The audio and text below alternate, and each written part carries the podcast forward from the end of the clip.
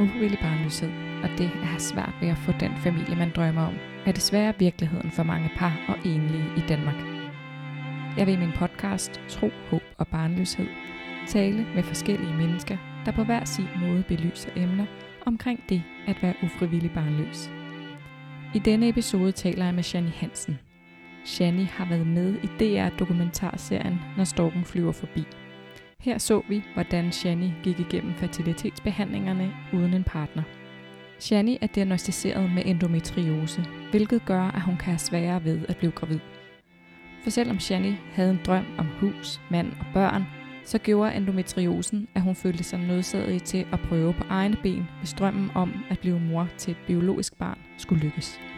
Endometriose er ifølge sundhed.dk en tilstand, hvor væv af samme type som den, der er i slimhinden i livmoren, også sidder uden for livmoren. Dette væv kan sidde i æggelederne, på æggestokkene, buhinden, i tarmene, urinblæren. I meget sjældne tilfælde kan det sidde uden for buhulen. Som regel ses disse forandringer på størrelse med kanapenålshoveder på buhinden eller som syster på æggestokkene. Systerne kan variere i størrelse fra millimeter til appelsin store syster. De består af gammelt blod, som er tykt og mørkebrunt, og derfor bliver de ofte betegnet som chokoladesyster. De her slimhindeområder uden for livmoren bliver påvirket af hormoner på samme måde som slimhinden i livmoren. Derfor vil områder med endometriose reagere på samme måde som livmorslimhinden og derfor bløde under menstruationen. Det kan være rigtig smertefuldt at have de her blødninger, og de her chokoladesyster kan springe. Derfor så er det nogle gange en smertefuld tilstand at have endometriose. Shanna og jeg har en rigtig god og dyb snak omkring endometriosen, fertilitetsbehandling, og hvordan Shani har haft det lige fra hun fik besked på, at hun har endometriose, og frem til i dag. Der er så mange vigtige budskaber i min snak med Shani. Derfor er interviewet med hende delt op i to, så vi når at komme godt under overfladen og få et dybere indblik i Shanis ærlige historie. Tusind tak, Shani, fordi at jeg måtte komme i dag og interviewe dig. Jeg kunne jo rigtig godt tænke mig at høre lidt om din historie og, og hvad du har været igennem. Øhm, fordi jeg har jo set øhm, DR-programmet, når Stokken flyver forbi, hvor du har deltaget, og øhm, hvor vi jo så, hvordan du gik igennem det her med inseminationerne, og så vidt jeg husker, så stoppede det der, hvor du skulle til at starte IVF-behandling. Ja, det er rigtigt. Øhm, men kan du ikke tage os lidt tilbage til, til starten, og hvorfor at, øh, at du ligesom har taget den beslutning om, at, at du øh, gerne vil gå igennem det her? Jo, altså man kan jo sige, at min øh, rejse med endometriose starter jo meget, meget tidligt. Jeg var virkelig ung, da jeg fik konstateret sygdommen. Øhm, jeg har haft den siden jeg var 13, og den blev opdaget, da jeg var 15. Øhm, og på det tidspunkt, der sidder jeg på Slagelse sygehus og får simpelthen at vide, at jeg har endometriose. Og for der også den nedslående besked for overlægen, at jeg kommer aldrig nogensinde til at få børn. Okay. Øhm, og det var jo en enorm voldsom besked at få som 15-årig. Altså jeg gik i 9. klasse og havde jo hele livet foran mig, og, og var sikker på, at den indeholdt både øh, hus og børn og hund og bil og det hele. Og lige pludselig følte jeg bare, at alt blev reddet væk fra mig i, i den meget, meget unge alder. Ja. Øhm, så det var en meget voldsom ting at skulle forholde sig til så ung. Mm. Kan du huske, hvad, der, altså, hvad, hvad skete der bagefter? Altså, hvem, var der nogen, der sådan ligesom tog hånd om, om det på det tidspunkt, eller hvad, hvad skete der efter, du fik den melding? Jamen både og, øh, fordi jeg, jeg var så ung, som jeg var på det tidspunkt, var gennemsnitsalderen for at få diagnosen faktisk 35, så jeg var meget, meget ung. Øh, jeg fik faktisk at vide af overlægen på Slagelse sygehus, at jeg var den, den yngste i Danmark med, med sygdommen. Jeg ved ikke, om det er rigtigt, men, øh, men det sagde han. Okay. Øhm, så, så jo, der blev taget hånd om, og der var nogle støttegrupper, jeg kunne snakke med, men det var jo ikke nogle støttegrupper, jeg kunne bruge, fordi det var nogle kvinder, der var et helt andet sted i deres liv. Øh, jeg var ung teenager og havde fået revet hele det her væk øh, fra mig. Min fremtid følte jeg jo, og de var 35 plus, øh, så det var jo et helt andet scenarie, de sad i. Øhm, så jeg følte ikke rigtigt, at jeg kunne bruge det til noget. Så på den måde var der egentlig ikke rigtig den store støtte, øh, eller nogen steder at gå hen øh, med det her. Det måtte jeg egentlig sådan set bearbejde selv derhjemme. Okay. Ja, så var du de her 13 år. og så øh, altså, levede du med den tanke på, at okay, det kan være, at jeg aldrig får børn. Altså, var det det, der ligesom var udgangspunktet i, i en lang periode så? Det var min virkelighed i rigtig mange år. Ja. Øhm, det, det var, øh, at jeg vil aldrig kunne få børn. Øh, det var min, min tro, og det var det, jeg havde fået at vide af, af lægerne. Så i de første par år efterfølgende tog jeg altså skarpt afstand fra det. Og det var egentlig ikke fordi, at jeg ikke havde lyst til børn, for det havde jeg altid haft et billede, jeg gerne ville, altså godt kunne lide børn. Men jeg tror simpelthen ikke, at jeg kunne finde ud af at håndtere det i så ung en alder. Så for os, altså, for at passe på mig selv, så, øh, så tror jeg bare, at jeg tog meget skarp afstand fra det. Og øh, efter en, en del år med, med den tanke om, at jeg vil aldrig have børn, og jeg vil aldrig nogensinde prøve, øh, for jeg kunne ikke se, hvorfor jeg skulle udsætte mig selv for den mm. smerte og den kamp, når jeg havde for at vide, at den kamp vil jeg bare aldrig vinde. Mm. Så efter en del år besluttede jeg mig for, at øh, jeg vil adoptere. Øhm, og det blev så min nye virkelighed. Øh, og på det her tidspunkt har jeg vel været måske en 18, 19, 20 år. Mm. Øh, så det var rigtig mange år, jeg gik med den her sorg og alle de her svære tanker. Men jeg nåede til, at øh, jeg ville adoptere et barn. Og det skulle være et, et barn, som havde brug for mig, og jeg havde brug for det, og så skulle vi skabe vores egen lille familie mm. på den måde. Og den, det var egentlig min, min virkelighed i et par år, at det var den måde, jeg ville skabe min egen familie på. Og hvad skete der så derefter? Øhm, fordi nu ved vi jo, at øh, nu har du jo været i behandlinger, og, øh, og fik du så lige pludselig at vide, at, at det kunne du godt. Du kunne godt forsøge at, at prøve at blive, blive gravid. Ja, altså det var faktisk øh, ret tilfældigt øh, på en eller anden måde, at jeg fik at vide, at der måske var et håb alligevel. Jeg tror, jeg har været i starten af 20'erne, så det har måske været 10 år efter, at jeg fik at vide, at jeg aldrig kunne få børn.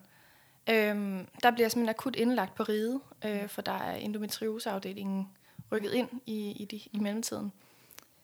Og øh, jeg bliver indlagt øh, akut og får lavet en masse undersøgelser og scanninger, og de tjekker, hvordan min sygdom er, der er nu her, når den er gået udbrud igen. Mm. Og der tager øh, lægen en øh, snak med mig efter alle de her undersøgelser, og, og nævner så, at hvis jeg gerne vil have børn, så skal jeg starte tidligt og, og tænke på øh, at gå i gang. Okay. Øh, fordi det kommer til at kræve en behandling, og det bliver ikke nemt for mig. Mm.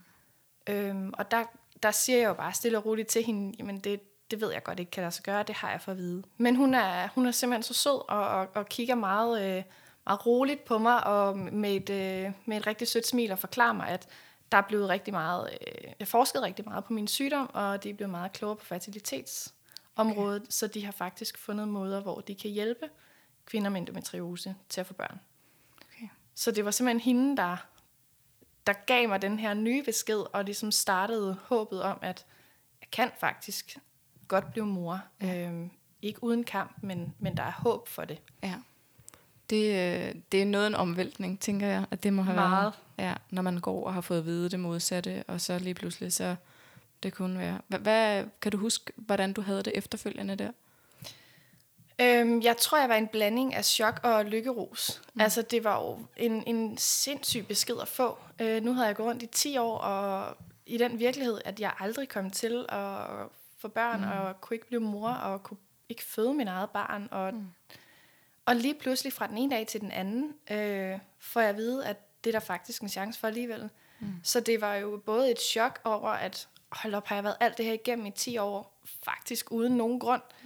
Ja. Øhm, og så lykken af, at jeg kan faktisk godt blive mor. Jeg kan godt selv stå med mave på en dag, og jeg kan godt mm. selv føde mit barn. Ja. Øh, det var jo fantastisk lige pludselig at, at nå dertil og kunne få den besked. Det kan jeg godt forstå. Og jeg tænker også, at i, i perioden, altså fra du fik det at vide, til at du ligesom fandt ud af, at du måske øh, så godt kunne blive øh, mor, øh, der har der jo også været fyre og mm. alt det her. Det tænker jeg også, når man begynder at opbygge sine tanker omkring fremtiden, det har jo også været en, en ting, der måske har påvirket øh, det. Jamen det har det bestemt, og det har jo gjort, at jeg i en meget, meget ung alder øh, har skulle have nogle svære snakke med, med kærester, ja som mange på min alder overhovedet ikke øh, tænkte på på det tidspunkt. Mm. Øhm, altså jeg kan huske med min, med min første kæreste, der måtte jeg jo fortælle ham, at, at jeg havde den her sygdom, og også hvad, det, hvad den gik ud på selvfølgelig. Men jeg fortalte ham jo også, at selvom jeg var på p-piller, og jeg selvfølgelig ikke havde tænkt mig at smide dem, så hvis det skulle ske, at jeg blev gravid, så havde jeg altså ikke tænkt mig at få det barn fjernet, så ville jeg beholde det. Mm. Øhm, og jeg var 16. Ja. Altså, det er en meget voldsom øh, snak at skal sidde og have. Øh, og jeg tror også, at han havde øh, ret store øjne og sad lidt i, lidt i chok øh, og skulle have den snak her. For igen, det er jo ikke en normal snak som 16-17-årig at, at have. Nej. Øhm, men det var bare min realitet, og var det mit øh, barn, der kom der, så ville jeg aldrig få det fjernet. Øhm, men at sidde som teenager og sige, at så beholder jeg det, og jeg forventer ikke noget af dig, men du skal vide, ja. hvad min indstilling er. Ja. Øhm, det er meget, meget, meget ambivalent at sidde og tage den snak, ikke? Jo, og selvom at man i princippet nok burde have den, øh, også selvom man ikke ja. har endometriose, eller, ja, så er det jo netop, som du siger, det er jo ikke, altså, det er jo ikke normalt at have den snak så tidligt. Nej. Øh, der, er, altså, der er jo mange ting, man bliver nødt til at mærke efter med, og det, der var du jo klar på, at det var altså den virkelighed. Jeg spørger Shani, hvordan endometriosen kommer til udtryk hos hende. Den måde, øh, sygdommen har, har haft indflydelse på mit liv, er, at den har, den har været meget aggressiv. Øh, specielt de første år, der har den været meget, meget, øh, meget voldsom. Øh, og jeg blev også opereret faktisk tre år i træk, både da jeg var øh, 14, 15 og 16, fordi den var så i så voldsomt et udbrud, at de blev nødt til hele tiden at at suge min buhul for det her blod og brænde det væk, fordi jeg, jeg besvimede simpelthen af smerter og, og fik kramper. Og, ja. øhm, så altså, den var meget, øh, meget styrende øh, mm. for mit teenage-liv. Mm. Og det, øh, det var jeg ikke særlig god til at håndtere. Nej. Altså, jeg var ikke god til, at der kom den her udefrakommende ting, der bare skulle bestemme alt i mit liv. Mm. Øh, jeg dansede øh, rigtig mange timer om ugen og gik til fodbold også ved siden af og blev nødt til at stoppe til de her øh, sportsgrene, som jeg havde gået til, siden jeg var, var mm. to, øh, gik startede jeg til dans. Okay. Øhm, men jeg kunne simpelthen ikke. Min krop kunne ikke mere. Mm. Øh, jeg faldt om øh, til træning, og min krop kunne slet ikke klare den meget høje aktivitet, jeg havde. Og i stedet for egentlig at lytte til den og, og prøve at leve med den, så modkæmpede jeg den jo bare, fordi jeg var så vred på den her sygdom. Den havde allerede øh, stjålet min fremtid. Den havde stjålet mit barn. Den havde stjålet rigtig meget fra mig. Og, og nu stjal den også min ungdom og min teenageår og min, min sportsgren. Jeg, jeg følte, den tog alt fra mig, så mm. jeg modarbejdede den. Og det var jo det værste, jeg kunne gøre, for det gjorde bare, at den hårdere jeg sparkede til den, den hårdere sparkede den igen. Mm. Ja. Så det var nogle voldsomme år med, med mange smerter, mange kramper, øh, mange lægebesøg, mange indlæggelser ja. øh, indtil jeg nok blev lidt bedre til at acceptere den mm. og sige, okay, jamen, der skal være plads til os begge to, fordi mm. jeg kan ikke komme af med den igen. Nej. Nej, så det var, når du havde menstruation, så var det der, hvor den ligesom, altså, hvor det blødte andre steder fra, som jeg kan forstå, at det kan. Ja. Øhm, og det er så der, man kan opleve de her voldsomme smerter, ikke? Eller? Jo, det er ja. det. Der kan komme det her blod ud i buhulen, for ja. det væv, der sidder andre steder end på, ja. øh, på indersiden af livmoderen, som også skal sidde på ydersiden, og selvfølgelig også andre steder. Mm. Og derudover så havde jeg også det, der hed øh, chokoladesyster, bliver det kaldt. Ja.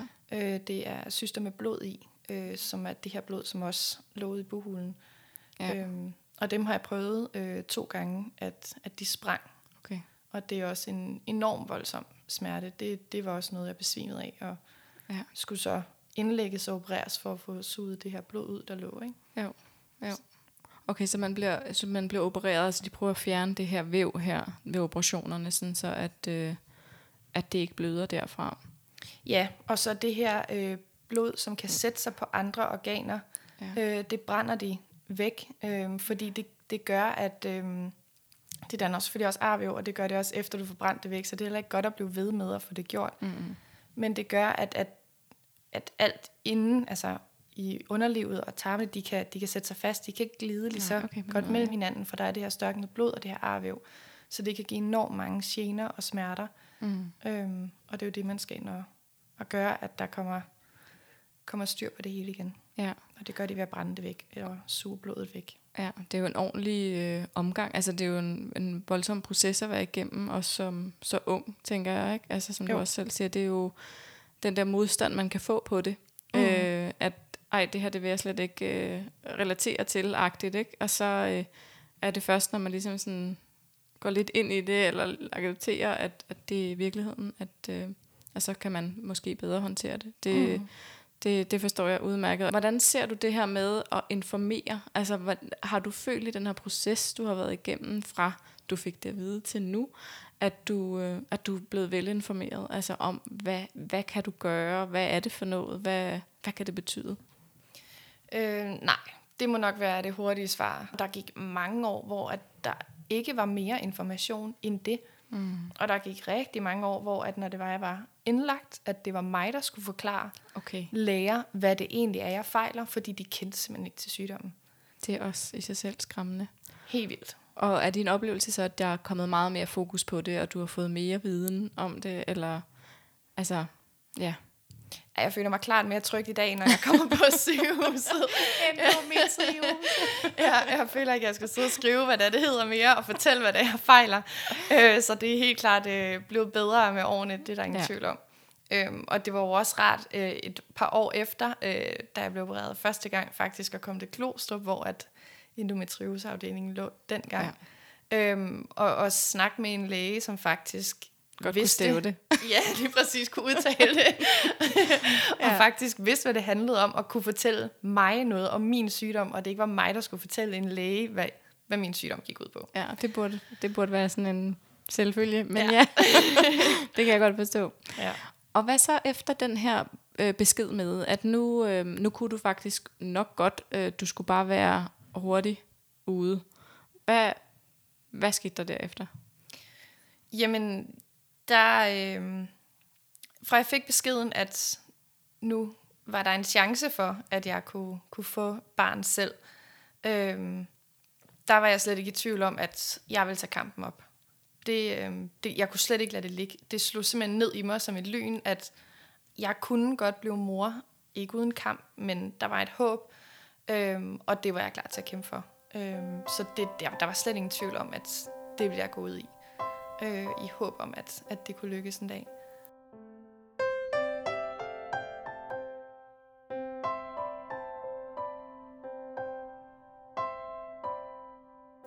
På det tidspunkt, der, øh, der var jeg studerende og, og boede i, et, i en lille studie øh, lejlighed kollegie. Øh, så det var jo selvfølgelig ikke der, hvor jeg tænkte, nu stopper min studie, men jeg var ude i snak med mine forældre. Hvad gør jeg? Øh, er det mest fornuftigt at stoppe mine studier og, og lytte til min sygdom, eller skal jeg vente med min sygdom og have min studier færdig, så jeg faktisk kan forsørge det barn, jeg egentlig prøver at få?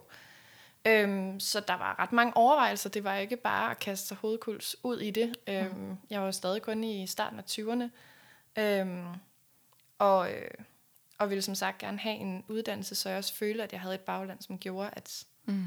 at jeg faktisk kunne, kunne have det her barn, og så også, at måske det ikke var et kollega, jeg skulle bo på, mens at, øh, ja. jeg blev gravid. Det var måske heller ikke så, Nej. så oplagt. Øhm, men, men jeg kom frem til, at jeg ville gerne færdiggøre mit studie, så jeg havde en uddannelse, jeg havde en, en baggrund og havde noget at, altså, ja, ja. at kunne falde tilbage på og, og kunne forsørge mit barn.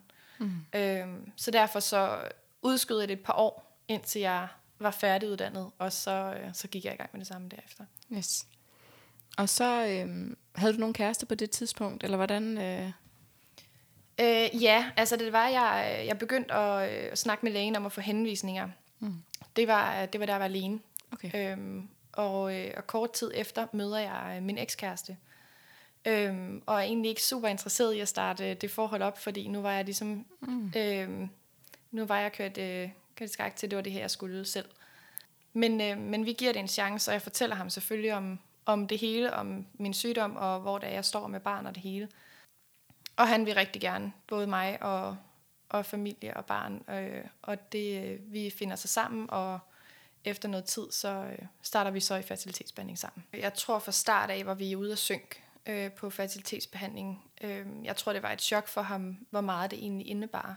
Ja. Øh, det kan jeg godt forstå. Det var det også for mig selv, men jeg havde jo ligesom på det tidspunkt haft over 10 års... Øh, altså, jeg har jo været på det tidspunkt måske 6, 7, 27 måske, da det var, vi går i gang. Øhm, og jeg har jo ligesom været, haft det her, siden jeg var 15. Det var jo mange år, jeg har haft mm. til at vende mig til både tanken om ikke barn, og måske barn, eller kampen om ja. barn. Øhm, så jeg kan godt forstå, at det var, en, det var en stor mundfuld, og en stor ting at komme ind i.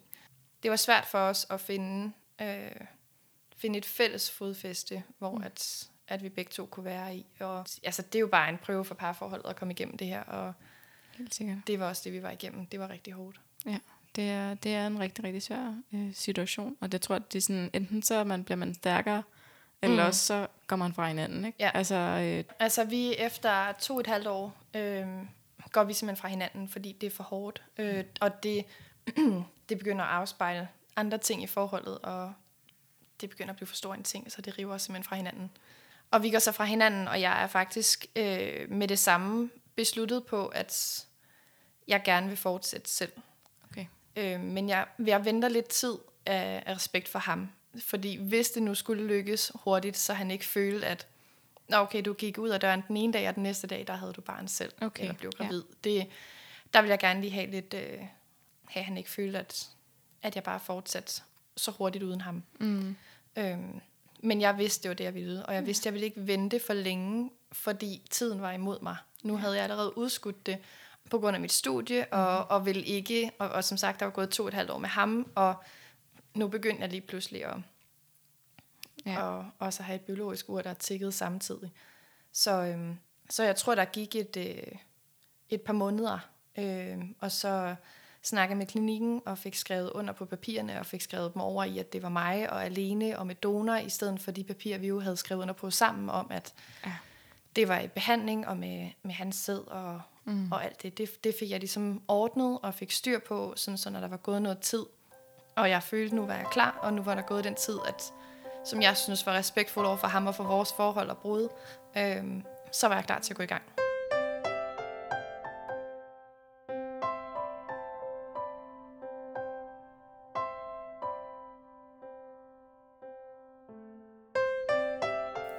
Og så, øhm, og så var du igennem øh, de her inseminationer på, på klinikken. Mm. Øhm, hvordan, hvordan var det for dig at gå fra det her med, at du lige havde været i et forhold, hvor I ligesom var to om det, til at være, til at være dig selv?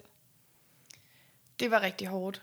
Øhm, og jeg tror egentlig, det der var sværest for mig, det var, øhm, det var tanken om at give slip på mor, far og barn billedet igen. For jeg havde ligesom været igennem, øh, jeg har været igennem rigtig mange sorgprocesser, både på, at du bliver aldrig mor, til øh, jeg tog afstand fra det, til adoptiv barn, til pludselig at kunne øh, og, og have drømmen om det her, og er der nu nogen, der vil prøve det her med mig? Mm. Er der en, der gider tage kampen op med mig? Til det var der pludselig, til han ikke er der igen. Det har været enormt mange op- og nedture. Flere gange faktisk, at skulle drømme om mor, far, barn billedet, og flere gange, at det blev revet væk fra mig. Mm. Øhm, så det var virkelig, virkelig hårdt. Ja. Og, øh, og det, øh, jeg har gået til, til terapeut hele vejen igennem under min behandling. Mm. Øh, også da jeg var sammen med min ekskæreste. Okay. Øh, og det var også klart et stort fokusområde, det her med, at jeg skulle tage afsked med den her familiedrøm om mor, far og barn, og at det kun var mig. Jeg havde mange tanker omkring det her med, jamen, hvem skal være med mig, når jeg føder, Mm-hmm. øh, når jeg skal scannes, og den dag mit barn skal døbes, så er det bare mig, der står med et barn. Der står ikke mor, far og barn. Det der stolte par, der viser deres barn frem i dåbskolen. Det var bare mig. Mm. Alle de her ting var bare enormt svære for mig at se igen, for nu havde jeg jo fået Mm. den her drøm om mor, far og barn igen. Mm. Øhm, så det var, det var rigtig, rigtig hårdt at starte selv, Ja, efter at have haft det op med to. Ikke? Jo. Ja, og så er det jo også praktiske ting, som du lige siger, sådan det der med, altså hvem skulle være med øh, til føde. Altså det er jo både en, en praktisk ting, men det er jo også en følelsesmæssig ting, det her Mm. med, at der er nogen ved, ved ens side. Hvordan er din, dit forhold til det, sådan, eller hvordan har det udviklet sig? Altså nu siger du, du har været øh, hos en terapeut. Øhm, og hvad har, det, hvad har det givet dig at være hos, hos den og få, få vendt nogle af de her tanker? Jamen, det har, det har betydet alt for mig. Jeg, jeg kunne simpelthen ikke undvære at have gået øh, hos hende, fordi så havde jeg knækket fuldstændig på det her. Både på behandlingen alene, men også på alle de her op- og nedture og sover, jeg skulle igennem. Mm. Øhm, så det har, det har været en kæmpe øh, hjælp for mig at, at snakke med hende. Jeg tror, at i dag ser jeg anderledes på det, for nu har jeg jo igen vendt mig til tanken. Nu har jeg været igennem behandling i mange år alene, så nu er jeg jo inde i, i den øh, i det mindset igen, og, og på den tanke igen. Mm. Men det var rigtig hårdt. Det var en soveproces. Øh, og det var ligesom at, at miste og skulle sige farvel til noget. Øh, jeg havde jeg virkelig igen mistet det her billede af, hvordan min fremtid skulle se ud øh, for anden gang nu. Mm. Øh, og det var, det var rigtig, rigtig hårdt. Så det var en, en stor proces, vi var igennem på, at jeg skulle acceptere det, og måtte græde ud over, at nu mistede jeg igen det her. Mm. Øh, den her fremtid, jeg drømte om. Ja. Så det var en, øh, det var en lang proces, men, ja. men helt klart også det værd. Øh, det gør jeg stod stærkere og meget mere klar på det nye, øh, jeg skulle til at gå ind i. Ja. Og hvordan, altså du har, hvor mange beha- øh, inseminationer var det, du var, du var igennem? Jeg var igennem seks inseminationer. Okay. Ja, og jeg tænker også nu, når du sidder og fortæller om, om historien der, altså der er jo, det her det er jo et ekstra lag, der ligesom er på din fortælling. Øhm, fordi for mange andre, så er det jo selve det her med håbet om, at nu bliver man forhåbentlig gravid i næste. Mm. Altså, det var ligesom, det var jo oven i alt det her, ikke? Mm. Og så når det er, det ikke går, øh, så, så er det jo også tit, at jamen, så har man jo den her person ved sin side, som, som kan støtte og, og hjælpe. Øh, hvordan var det her for dig med at gå igennem den ting med, at at der var de her mislykkede forsøg? Og Jamen, det har været rigtig svært, for der er ingen tvivl om, at det er sindssygt hårdt at gå igennem det helt alene, fordi der er ikke nogen, der har lige så stor en aktie i den her kamp, som man selv har. Mm. Øhm, og selvom at jeg har en familie, der bakker 110% op om det her, så er det bare stadig ikke deres kamp. Og de har ikke lige så meget hjerte med i det, som jeg har. Og det er jo ikke noget ondt om dem, men det har man ikke. Og det er jo det som par, og det, det er jo klart, der er jo heller ikke nogen, der vil elske ens barn lige så meget som en selv, som mor og far. Mm. Øhm, det kunne måske lyde forkert, det var ikke sådan ment. Men, men det her med, at, at man står som mor og far, ønsker at skabe den her familie, mm. og det, den her kærlighed, man faktisk allerede har til det barn, som ikke er der endnu, mm. den kan andre ikke sætte sig ind i. Øh, og det er den, der er svær. Øh, mm. Så selvom de har været der, og de har grebet mig hver gang, og de har stået klar med kram, og har grædt med mig, og grint med mig, og alt, så har de bare ikke så stor en aktie i den her kamp, som jeg har. Så det mm. har været enormt ensomt at gå igennem det her.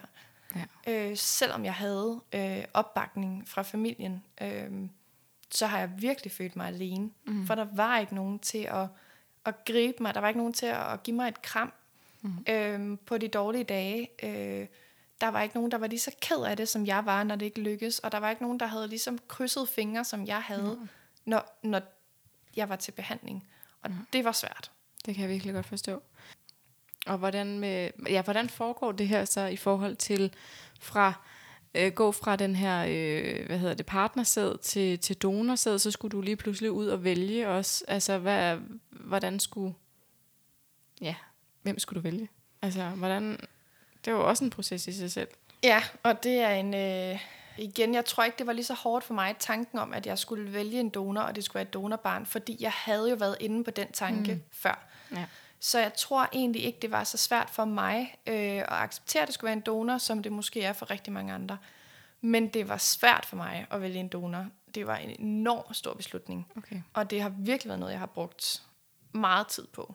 Ja. Øhm, det var, altså, jeg, jeg skulle bruge flere dage sådan ligesom at tage tilløb til faktisk bare at gå ind på hjemmesiden. Okay. Det, var, det var sådan, så jeg blev nødt til at sige, på torsdag gør du det. Okay. Og så gik jeg mandag, tirsdag, onsdag, og så torsdag aften, så var det altså, øhm, for ligesom at kunne gå og vende mig til tanken.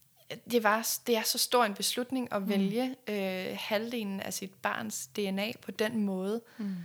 Så det var, det var noget, jeg, jeg skulle gå og vende mig til. Mm. Øh, og det, klarede, det, det krævede lige et par dage. Ja, så man går ind på en hjemmeside, og så klikker man ind, og så kan man faktisk se rigtig meget omkring de her donorer. Ja, øhm. altså der, det er jo med forskel, hvordan man, altså hvor åben man ønsker, at donoren skal være, og nu mere får du at vide, og nu mere kan du jo se omkring den her mm. øh, donor. Øh, der er jo både helt anonym, hvor du sådan set kun får etnicitet og hårfarve, øjenfarve, højde og altså helt basale ting okay. at vide. Så er der en, en udvidet anonym, hvor at du kan få babybilleder, og der er personlighedstest, og der er en lyd, stemme øh, lydfil, okay. og de har skrevet et brev og svaret på en masse personlige spørgsmål. Okay. Og så er der så den samme profil, bare øh, åben okay. donor, hvor okay. barnet kan kontakte øh, donoren, når det bliver 18. Okay. Og hvad valgte, hvad valgte du? Jeg valgte den, der hed udvidet anonym. Okay så at ja. jeg fik alle de informationer, jeg overhovedet kunne om donoren, men har valgt, at barnet ikke skulle kunne kontakte donoren, okay. når det blev 18. Ja. Og så klikker man af, tilføje til kurv nærmest, og så ja. det, ja, altså det er lidt tragisk komisk, fordi det er faktisk øh, sådan, man gør. Ja. og det gør det også bare igen meget ambivalent at sidde og tænke, Ja. øh, køber jeg en bluse øh, på H&M, eller køber jeg halvdelen af mit barns stol, eller øh, øh, hvad hedder det, Den gener er- lige nu, ikke?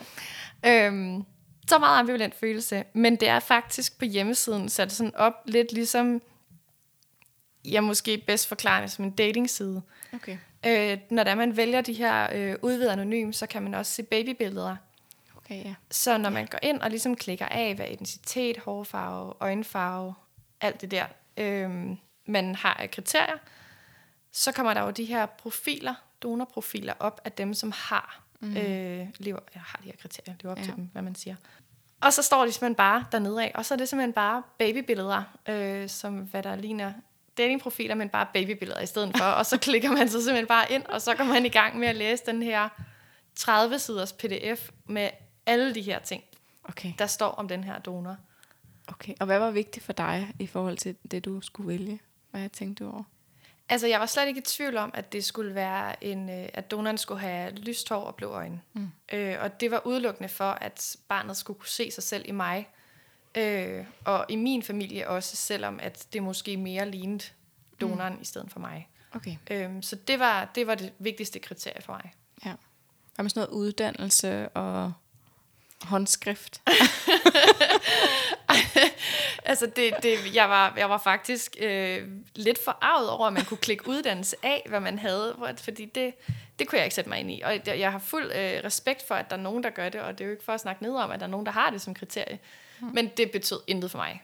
Øhm, det er jo også utrolig stor øh, forskel på alder på donerne. Der er jo okay. nogen, der er ret unge, som studerer. Øh, der var enkelte, der var gymnasieelever, og så var der jo op til, ja, det ved jeg ikke, middelalderne mænd, der var donorer. Så det, det havde egentlig ikke nogen betydning for mig overhovedet. Mm. Altså om, hvad, hvad studie de havde gået på, eller gik på, eller hvad job de havde, eller uddannelse. Det var mm. egentlig vigtigt for mig. Mm. For mig var det som sagt lyshår, blå øjne, og så var det, øhm, så var det personligheden, der var, der var mere vigtig for mig, end det andet var. Mm. Så da du havde fundet den donor, du gerne ville bruge, så, øh, så blev det bestilt til klinikken, så, så får de det, og så øh, har de det til, når du skal insemineres. Ja, Ja. det gør det. Så ja. bestiller jeg via sædbanken, og så bliver det jo så transporteret i de her nitrogen-tanke til, øh, til den klinik, og så opbevarer de det til, til det passer ind i min Okay. behandling.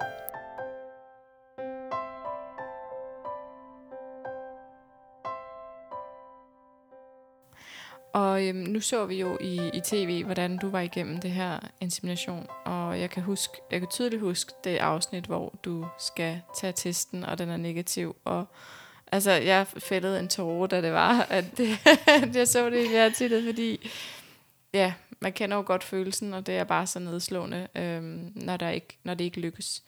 Øhm, og de her seks gange, hvordan, øh, hvordan husker du dem? Altså, hvordan øh, husker du forløbet? Altså, Der er ingen tvivl om, den der, da jeg forsvarer for testen, den som man også ser i programmet, ja. det var den værste Ja. øh, af inseminationerne. Den var hård.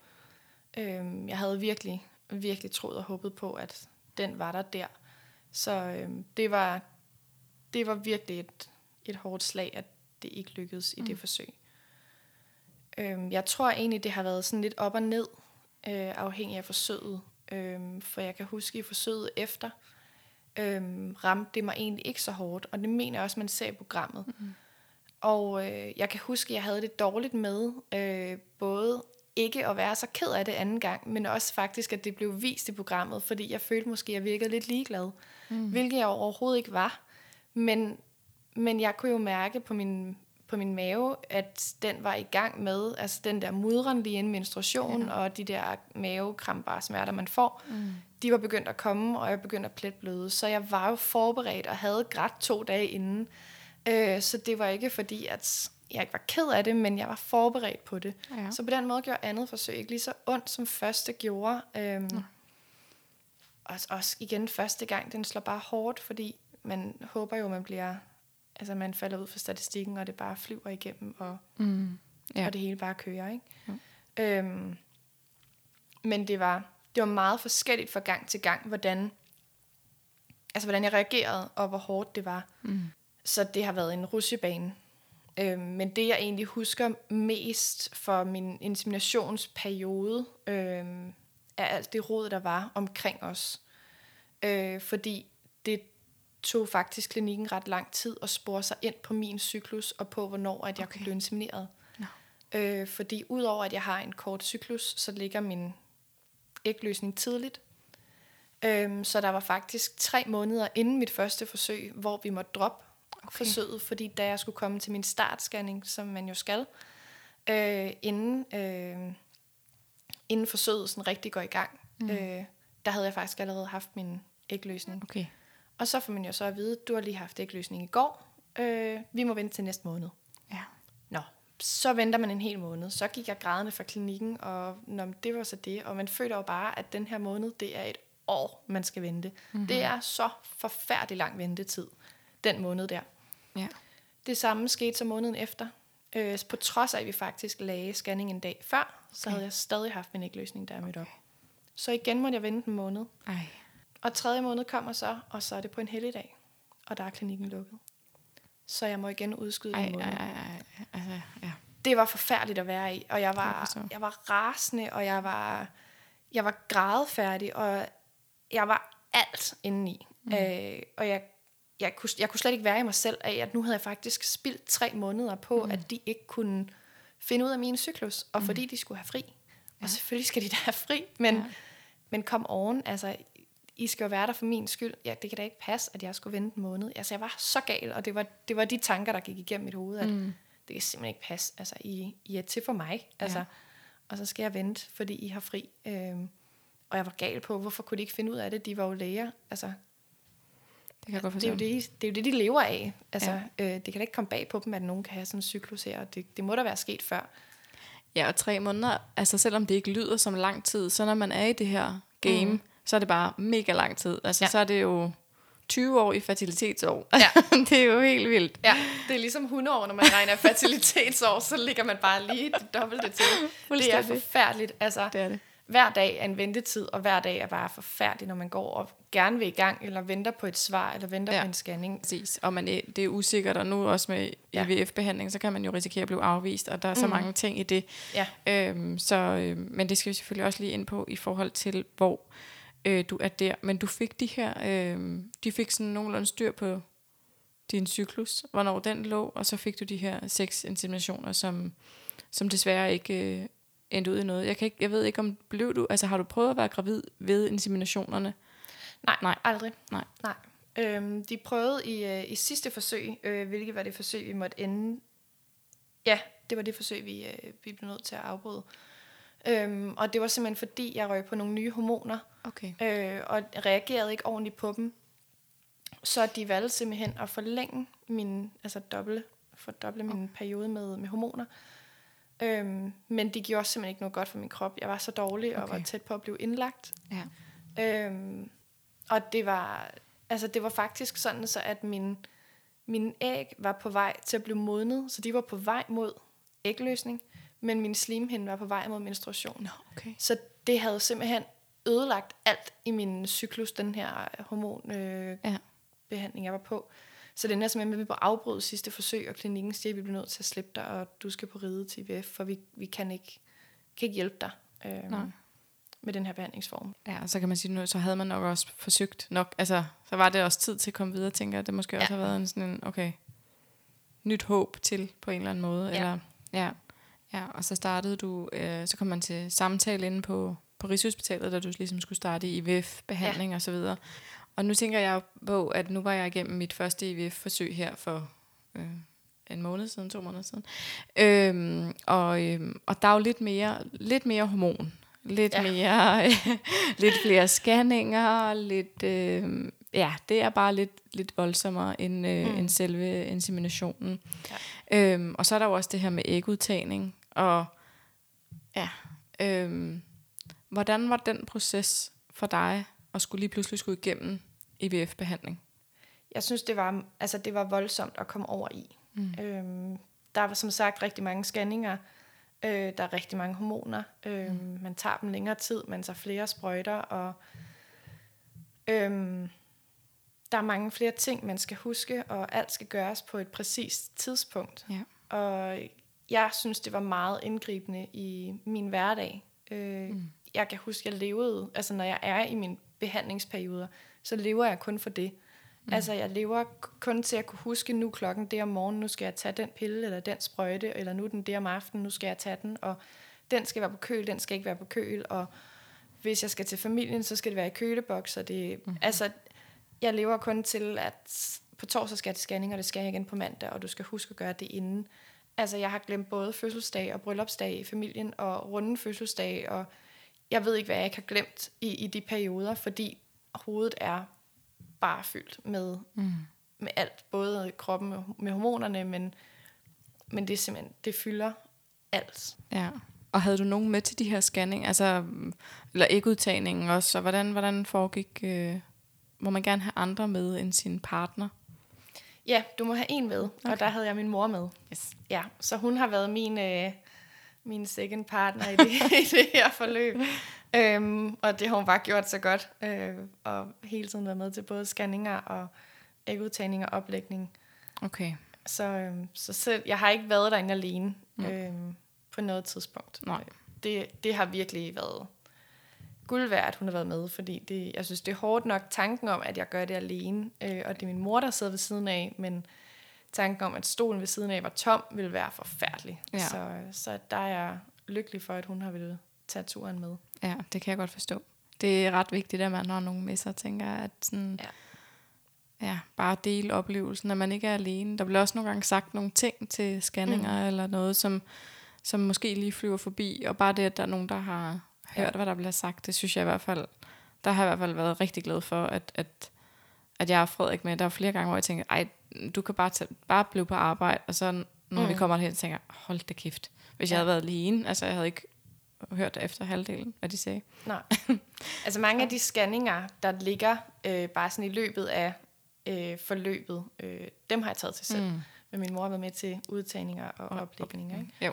Øhm, øhm, også når man sidder og skal få de der sprøjter og få introduktion i, hvordan Ja. man skal tage dem, at der sidder jeg alene. Det er kun mine ører, der... Jeg skulle lige til at sige, det. lige præcis det der med at få sprøjte, altså anvisningerne, ja. Og køl og ikke køl, og øh, hvornår skulle man lige tage dem, og, mm. Altså, og det der schema, man får med hjem, og man skal, altså man, ja, hatten af for, at du har kunne holde styr på det selv, fordi det, det var jeg virkelig, altså, jeg var virkelig glad for, at jeg havde en med. Ja.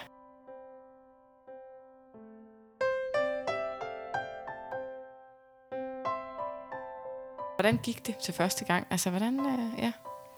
Ja, altså min første øh, ægudtagning og oplægning var forfærdelig.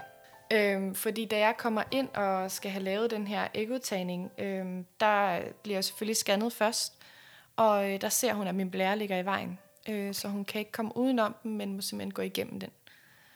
Øhm, og jeg får jo selvfølgelig, altså jeg er jo igennem alt det her, som, som, øh, som alle andre er, og bliver, altså, ligger i den her famøse stol med benene oppe, og får de her øh, sterile strømper og papir og alt det der på, som man skal. Mm. Og, øh, og får selvfølgelig også det her kunstige morfin, som man jo må få, og alt det der som alle andre. Men, men i det, hun går igennem min blære, gør det bare afsindigt ondt. Øh, og det gør ondt både i det, hun stikker ind i den, og det gør ondt, når hun stikker ud af den. Øhm, og det gør også voldsomt ondt på mig, i det, hun stikker ind i min... Øhm, Ægstok. Ja, i æggestokken. Ja. Øhm, og derudover så fordi jeg har ret, udover min endometriose, har jeg ret få æg, og de er ikke så voldsomt god kvalitet. Okay. Så de skal virkelig have et, et hormonboost. Øhm, så jeg har jo også følt, at de var enormt ømme, fordi mm-hmm. de var jo blevet presset øh, ud i at vokse sig til den størrelse, de var. Ja. Så det gjorde ondt hver evig eneste ægblære, hun stak ind i, ja. kunne jeg mærke, og det gjorde ondt. Virkelig ondt. Øhm, og det var hun meget overrasket over, at hvor, hvor ømt det egentlig var for mig. At, for hun sagde, det er jo ikke normalt, man kan mærke hver eneste stik i hver ægblære. Men det kunne jeg simpelthen. Ja. Øhm, og, og, og udover hun jo så både er igennem blæren, og det Ja. gør ondt i hvert stik, så rykker mit underliv sig i det, hun prøver med nålen at gå ind i de her ægblære. Okay. Så, så hun ligger simpelthen bare og poker til mig med nålen indvendigt. Og det gør jo også ondt. Så jeg må simpelthen, der må simpelthen være en sygeplejerske, der presser med sine hænder. Hun stiller sig op på sådan en skammel og ligger simpelthen med sine hænder, og så lægger hun bare vægten i på ydersiden. Øhm, for at holde igen, for at, at det ikke rykker sig, når der hun stikker ind i det her, øh, i de her ægblære her. Jeg var så skræmt over, at det her, det var almindeligt, at det her, det var en helt almindelig ægudtagning. For det her, det kunne jeg bare ikke igen. Nej. Jeg mener, hun fik 9 eller 10 æg ud. Okay. Øh, ikke at de alle sammen var gode eller store nok, men hun, hun spurgte mig, hvor meget hun skulle fortsætte, Ja, ja, og jeg sp- sagde ja. simpelthen, du tager alt, du overhovedet kan, for nu var jeg simpelthen igennem Okay, det her ja. smerte ja. helvede, Ja. og det skulle bare ikke gå tabt. Nej, det kan jeg godt forstå. Øhm, nu var jeg igennem det, og nu, nu græd jeg, og tårne trillede, Ja. ja. og ja, altså, nu, nu kørte vi. Øhm, Ja. Så hun tager alt ud, selvom at øh, det ikke er æg, der er store nok, og der måske Ja. er håb for, så der blev taget cirka en 10 ud, mener jeg. Ja. Øhm, men det, er jo, det var jo en del færre, der blev befrugtet, fordi det jo ikke var Mm. de bedste æg, der kom ud. Men, men nu tog vi alt, hvad der overhovedet ja. var der, simpelthen for, at alle de her øh, smerter, jeg var gået igennem, ikke skulle være helt spildt. Det kan jeg godt forstå. Og så er der også en periode bagefter, eller sådan var det i hvert fald for mig, kan jeg huske, at det er sådan... Altså, jeg synes faktisk ikke, at det var slemt selve ægudtagningen, men bagefter, så var jeg ret øm i underlivet, mm. og altså, der var en masse tanker omkring, hvordan, hvordan kommer det til at gå, og hvad, altså, hvor mange udvikler der sig, og Mm. der var flere dage efter, hvor man stadigvæk kunne mærke ømheden, og samtidig ja. Så går man og spekulerer på, hvordan har æggene det? Ja, men man er lidt over det hele, både inde i ja. sin egen krop, og, og som du siger, både i tanker og bekymringer, og håb og frygt for, at det ikke lykkes. Ja, okay. Øhm, og jeg tror på anden dagen, jeg var nede hos mine forældre, fordi det var jo ikke godt at, at være alene, når jeg har fået det her kunstige morfin. Mm. Så der var jeg nede hos dem og få lidt omsorg efter den her tur her. Øhm, og, øhm, og der på anden aften, der brød jeg simpelthen bare sammen. Ja. Ja. Altså, der simpelthen som en lille pige, der bare græd og ville have sin mor. Jeg mm. kunne bare ikke mere. Mm. Det gjorde så ondt. Øh, og jeg kunne ikke gå. Øh, når jeg gik, så var det sådan med spredte ben, altså sådan et foroverbøjet, fordi det gjorde så ondt, fordi hun havde været igennem Mm. øh, blæren og de her tryk udenpå og sådan Ja. noget. Jeg var så øm. Øhm, og da jeg så skal ind og have lagt et æg op, det er allerede på anden dagen, Okay. øhm, Ej. det var jo forfærdeligt, for ja. jeg var stadig så øm. Og øh, da jeg kommer ind og ligger i, i den her, øh, igen, den famøse stol her med benene oppe, øh, skal hun jo føre det her instrument ind, øh, så hun kan lave den her, øh, Ja, ja, lægge ægget øh, op. Og det føles simpelthen som brændende knive, i, der bare bliver øh, kørt op i mit underliv. Øhm, og jeg laver simpelthen bare flitsbuen med det samme. Ja. Øh, og igen, tårerne triller bare ned ad kinderne på mig, og hun bliver ved med at sige, at jeg modarbejder hende, og jeg bliver nødt til at slappe af, og jeg, jeg prøver, og jeg gør, hvad jeg kan, og det, det lykkedes også med en ægoplægning, men det var så smertefuldt. Det var, det var forfærdeligt. Jeg var stadig så mærket af den ægudtagning, der var ja, Ja. En ægudtagning for helvede faktisk, for at sige det mildt. Ja. Øhm, og så skulle ligge der allerede to dage efter. Det havde været bedre, hvis det var på femte dagen, men, Mm. øhm, men det var simpelthen, øh, ja. Det var der, de ville ligge tilbage. Okay. Så, øhm, så det, var, det var virkelig et forfærdeligt forløb, og det var forfærdeligt, at det var min første gang, fordi nu havde jeg jo et billede af, det er sådan her, det er at være IVF-behandling. Mm. Og hvor mange æg havde du så, altså hvor mange var blevet befrugtet? Var der nogen til fryseren, så du ligesom kunne tænke, okay, hvis det her ikke lykkes, så skal jeg ikke igennem hell igen? Ja, det var der desværre ikke. Nej. Øhm, det var kun halvdelen, der blev befrugtet, øh, og det var kun det ene æg, der klarede sig. Okay. Så øhm, jeg har desværre aldrig prøvet at få, få æg på frys. Nej. Så hver eneste gang har det været med tanken om, hvis det ikke lykkes, så skal du op og ligge igen. Ikke? Jo, og det er jo i sig selv var en stressfaktor. Altså det, øhm, det synes jeg, det... Altså, der kan, der, øh, altså dem, der har æg på frys, der tænker jeg, det må virkelig være en, en... Altså, det er jo selvfølgelig også hårdt, det er Mhm. klart. Øh, det er slet ikke nogen tvivl om det. Men det må være ret at vide, at man skal igennem hele processen. Ja. Øhm, og der ligger noget og venter på en. Ja. Øhm, så ja, det kan jeg sagtens følge dig i. Men, øh, men hvad, hvad skete der så her? Nu havde du fået lagt det op. Og hvad, hvordan, altså, hvordan havde du, kan du, kunne du, blev det bedre de næste par dage, og smerterne? Og, Ja, jeg fik det heldigvis øh, ret hurtigt bedre. Jeg tror, Ja. at øh, jeg tror, jeg var syg i tre dage. ja. Øhm, og så var det weekend, så jeg havde lige et par ekstra dage til lige at komme mig. Øhm, så, så det gik okay igen. Øhm, men det gjorde jo også, da det var, at, at blodprøven Mm. øh, dagen kom, og at jeg fik den her besked om, at det ikke var lykkes, der var det forfærdeligt. Ja. Øhm, og for at ikke at, for at ikke skal være løgn, så blev jeg faktisk ringet op på min 30-års fødselsdag. Ja. Øhm, sad faktisk til brunch med familien og omringet af gaver og flag og det hele, og så blev jeg ringet op, at jeg var ikke gravid. Nej. Så øhm, det var en... Øh, det ja. var bare et kæmpe slag at få. Ja, det kan jeg godt. Det kan jeg virkelig godt forstå. Øhm, og jeg tror også, at... Altså, jeg ved ikke om... Jeg tænkte bare over den anden dag, da, da vores første forsøg det ikke lykkes, og vi har heller ikke nogen på frys. Og så tænker jeg, at... Mm, hvad kan man sige? Det som... Altså, der havde jeg ligesom givet mig selv lov til at håbe.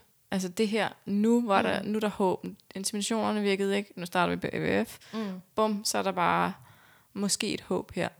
Der synes jeg i hvert fald, at det, der slog hårdt for mig, det var, at jeg havde faktisk håb på, at nu var det, nu var der jo blevet lagt, altså der var noget, der var blevet befrugtet, jeg vidste det, ja. jeg havde set det, nu var det kommet op, så hvorfor skulle det ikke udvikle sig videre, ikke? Mm. Øhm, det, det tror jeg var, var grunden til for mig, så slog det også rigtig hårdt det her første gang, fordi hvad fanden foregår der? Ikke? Ja. Hvorfor virker det ikke? Og det er det, der er så svært, fordi jeg, altså, jeg havde jo præcis de samme tanker, og jeg havde også meget mere tro mm. på, at det skulle lykkes, når jeg var kommet videre i IVF. Øhm, fordi procenten øh, for, at det skal lykkes, er jo bare så meget højere ja. øh, i, i forhold til insemination. Mm.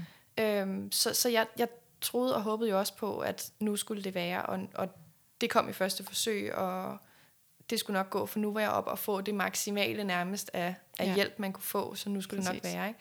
Og plus den tanke om, at mm, jeg har jo et befrugtet æg op i mig. Jeg mm. er jo teknisk set gravid ja. på en eller anden måde, er man jo. Øh, og så sidder man, okay, det eneste jeg skal gøre, det er at holde fast mm. på det her æg. Det er, det skal sætte sig fast, fordi der er nogen, der har taget det ud, der er nogen, der dyrker det, der er nogen, der har befrugtet det, der er nogen, der har passet rigtig godt på det, ja. og der er nogen, der har lagt det tilbage.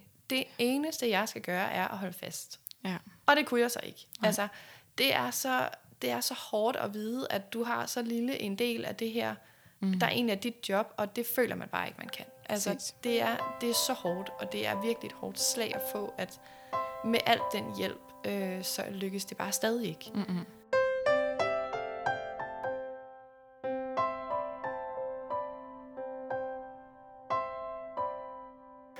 Lang tid gik det så? Altså, hvornår var du klar til ligesom at kaste dig ud i det igen? Øhm, der gik noget tid. Øh, og det var egentlig fordi, jeg fik at vide i midt november, at jeg ikke var gravid i det første forsøg. Og øh, riget har lukket i december, så der var jo en naturlig pause for, at den måned kunne jeg ikke. Mm. Og det passede så med, at øh, med min cyklus, at jeg heller ikke kunne i januar.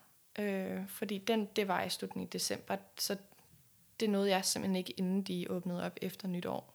Så vælger jeg at tage en, øh, en ekstra måneds pause øh, okay. selv. Og da jeg så gerne vil starte op i marts, bliver landet lukket ned på grund af corona. Nej, det er jo ikke sjovt. Nej, det er det ikke. Det er virkelig tragisk komisk. Så, øh, så, så jeg når simpelthen ikke at starte op, øh, før øh, der er gået måske et halvt års tid eller sådan noget. For der går lige nogle måneder, hvor at, at det hele står stille på grund af corona, mm. og de jo bruger øh, sygeplejerskerne for alle afdelinger til at kunne lave de her øh, coronaberedskaber det hele. Mm. Øhm, og det var blandt andet også facilitetsafdelingen på Ride, øh, de to fra. Så, øhm, så ja, der var lige nogle måneders... Det, man er ude i, ja. Ja, måneders pause, jeg ikke lige selv kunne styre der. Hvordan var din oplevelse anden gang så? Altså, hvordan ikke udtagning og alt det her? Den var heldigvis bedre. Øhm, det var endda heldigvis også den samme læge, øh, og det var faktisk... Øh, det var lidt sjovt, at det var, jeg sad på, på gangen øh, på fertilitetsafdelingen, øh, fordi der kommer lægen gående, som lavede min første ekotagning. Mm. Og, øh, og i det, hun ser mig på gangen, kommer hun simpelthen hen og siger hej til mig, og siger, at hun er, øh, at hun er glad for at se mig.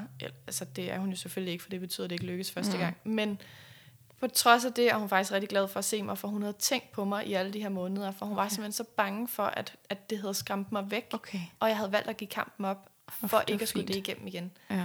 Så det var simpelthen så sødt af hende, og tanken om, at der var gået de her 5-6 måneder eller sådan noget, ja. og hun tænkte, hold op, kan du huske mig? Ja. Lille mig i alle ja. de her måneder. Det kan jeg godt sige. hold op.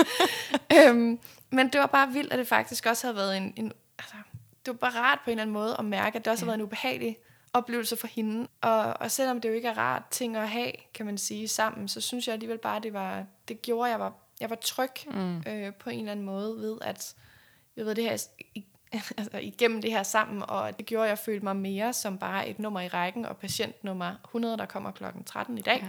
Men at jeg kommer faktisk som en person, der bliver set, og der bliver hørt, og jeg bliver husket. Mm. Ikke for det fedeste, kan man så sige, men, men jeg blev husket. Øh, ja. det, var, det var enormt rart at blive mødt med mm. øhm, efter alle de her måneder. Da du så får slaget, at andet forsøg ikke øh, er lykkedes, og der er heller ikke kommet nogen på frys, så du ved, okay, tredje gang skal jeg igennem igen. Hvad, ja. hvad, hvad går der gennem med tanker? Mit andet forsøg slår rigtig, rigtig hårdt psykisk, øh, fordi jeg får kun taget fire æg ud, hvilket er meget, meget lidt for en IVF. Øhm, og de er ikke særlig god kvalitet, og der er kun to, der bliver befrugtet af de fire her. Så det er, det er ikke godt. Øh, og jeg ved godt, at på det her tidspunkt, der kommer heller ikke nogen i fryseren. Mm. Øhm, og jeg har, øhm, jeg har en snak med lægerne inde på ride øh, om min ægs øh, tilstand og hvor, hvad, hvad kvalitet de er. Øh, og der er de også, altså må de også erkende og fortælle, at de er altså ikke de bedste æg, jeg har. Øh, der er ikke mange af dem, og de er ikke super god kvalitet. Okay. Og det var også en hård øh, nedslående besked at få, fordi så begyndt øh, håbet og troen på, at det kunne lykkes igen mm. at svinde lidt. Mm. Øh, selvom at jeg var i, i reagensglasbehandling. Ikke? Jo. Øhm, og på det her, i andet forsøg, vælger vi så at gå til lang protokol. Ja. I første forsøg er det kort protokol. Okay. Så de vælger simpelthen for at booste mine æg, for det kunne de godt se i første forsøg ikke var gået helt øh, så godt, øh, så prøver de i andet forsøg at booste, og selvom den er en lang protokol, så kommer der kun de her fire æg ud af det. Okay. Øhm, så, så vi begynder at snakke lidt om, at, mm. at det kan være, at selvom at de kan hjælpe til en vis grad, at men æg, altså, så, så kan de heller ikke gøre mere ved æggene, end, end, øh, end hvad hormonerne kan gøre. Så, så det var ikke så øh, opløftende og positiv en mm. snak, der var. Øh, så derfor ramte det mig voldsomt hårdt, da mit andet forsøg ikke lykkes. Mm. Øhm, og jeg når faktisk ud i at, at tænke, jeg, jeg kan ikke mere, jeg vil mm. ikke mere. Øh, og, og vil give op, og ikke kan klare mere kamp og mere modstand. Mm. Der var bare grænser for, hvor meget mere jeg kunne mm. efterhånden. Så øh, det slog hårdt. Jeg, jeg var bange for, at, at nu vil jeg aldrig blive mor. Mm. Øh, at, at det var der, jeg var tilbage igen. Ja, det her det var så første del af mit interview med Shani. Og øh, hør med i anden episode, der udkommer på mandag.